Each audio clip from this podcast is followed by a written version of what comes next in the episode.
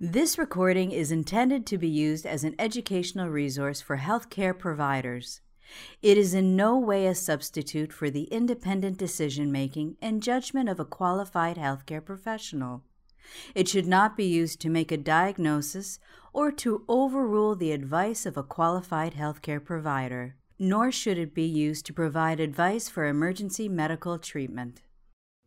Healthcare Associated Infections by Deb Morrow. Please note that in this video we will be following the guidelines used at Boston Children's Hospital.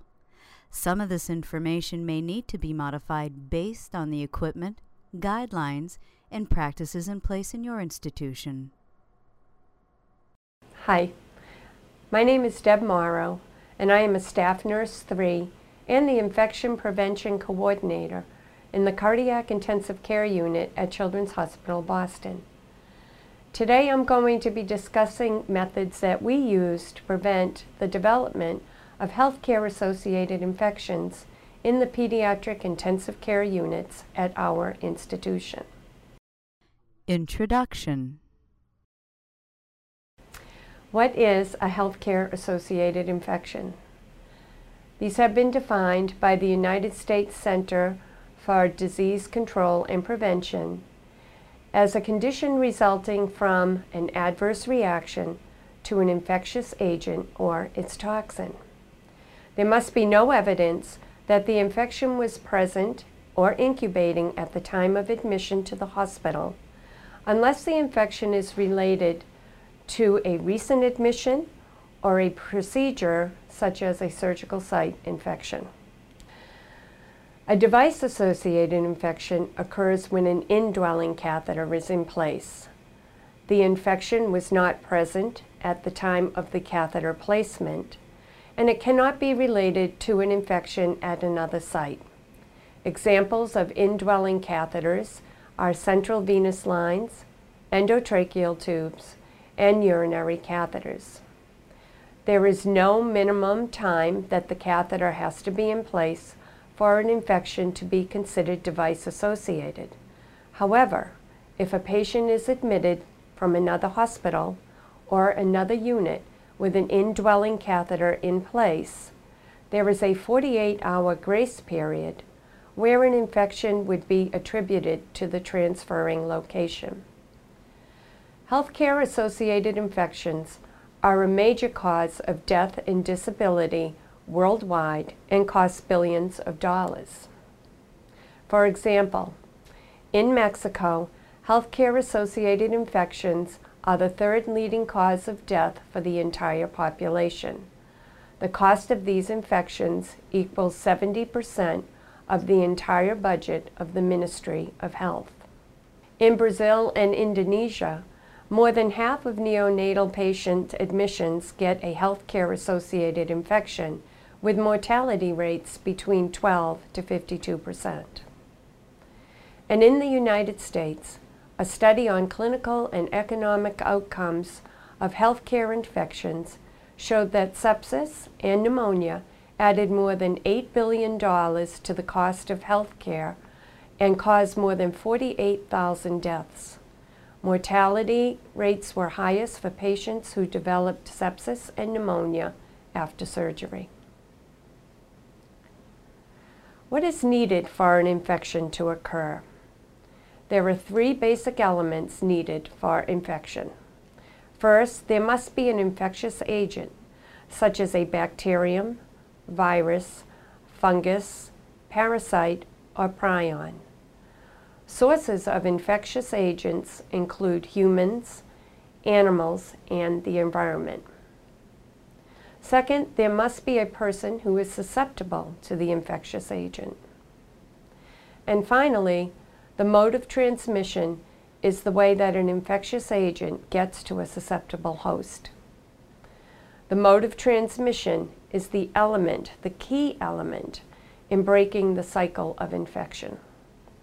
Most infection prevention practices are designed to target this element. It is important to remember that in pediatrics, newborns have immature immune systems and cardiac patients may have other conditions such as asplenia or DiGeorge syndrome, which increase the risk for infection.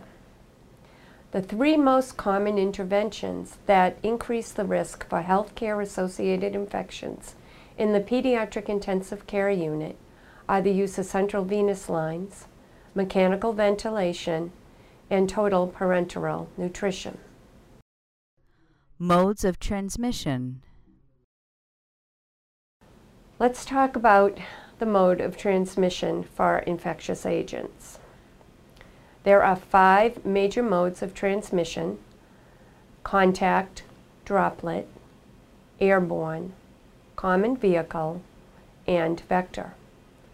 The modes of transmission vary by the type of infectious agent, and some agents may be transmitted by more than one mode.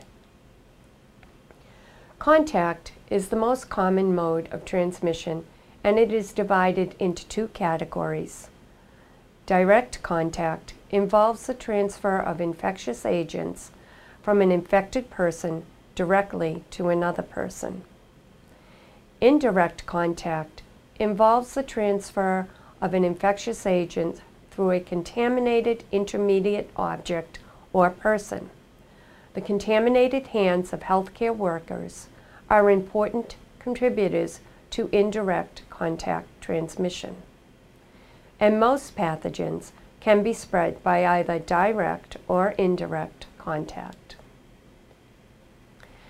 Indirect contact transmission can also occur when patient care equipment or the environment are not cleaned properly between patients.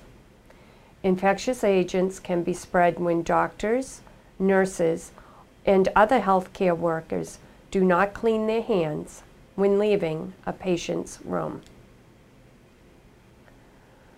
Droplet transmission occurs when respiratory droplets carrying infectious agents are propelled short distances by coughing, sneezing, or endotracheal suctioning. These agents may cause infection when they enter the nose, eyes, or mouth of a susceptible person. Close contact with a sick person is needed, and examples of pathogens that can be spread by droplet transmission are influenza viruses, adenovirus, pertussis, and meningococcemia. Airborne transmission occurs when tiny particles that contain infectious agents are small enough to remain suspended in the air for long periods of time. These particles may travel over long distances on air currents. Infection occurs when these particles are inhaled by a susceptible person. Close contact with a sick person is not needed. Common vehicle transmission occurs when an infectious agent is spread from a contaminated common source such as food, water, or medications. For example, salmonella food poisoning or Legionella water contamination. Vector-borne is when a disease is transmitted to humans by an animal or an insect, such as rabies or malaria. Colonization During hospitalization, patients can become colonized with organisms foreign to their normal body flora. Colonization is defined as the persistent presence of an organism in the host without alteration in body function. The organism is present on culture. Normal flora is usually present with few polymorphonuclear leukocytes on gram stain and the patient or host has no signs of illness. Colonization usually occurs in areas of the body exposed to the outside environment, such as the skin, respiratory tract, gastrointestinal tract, or urinary tract due to repeated urinary catheterizations.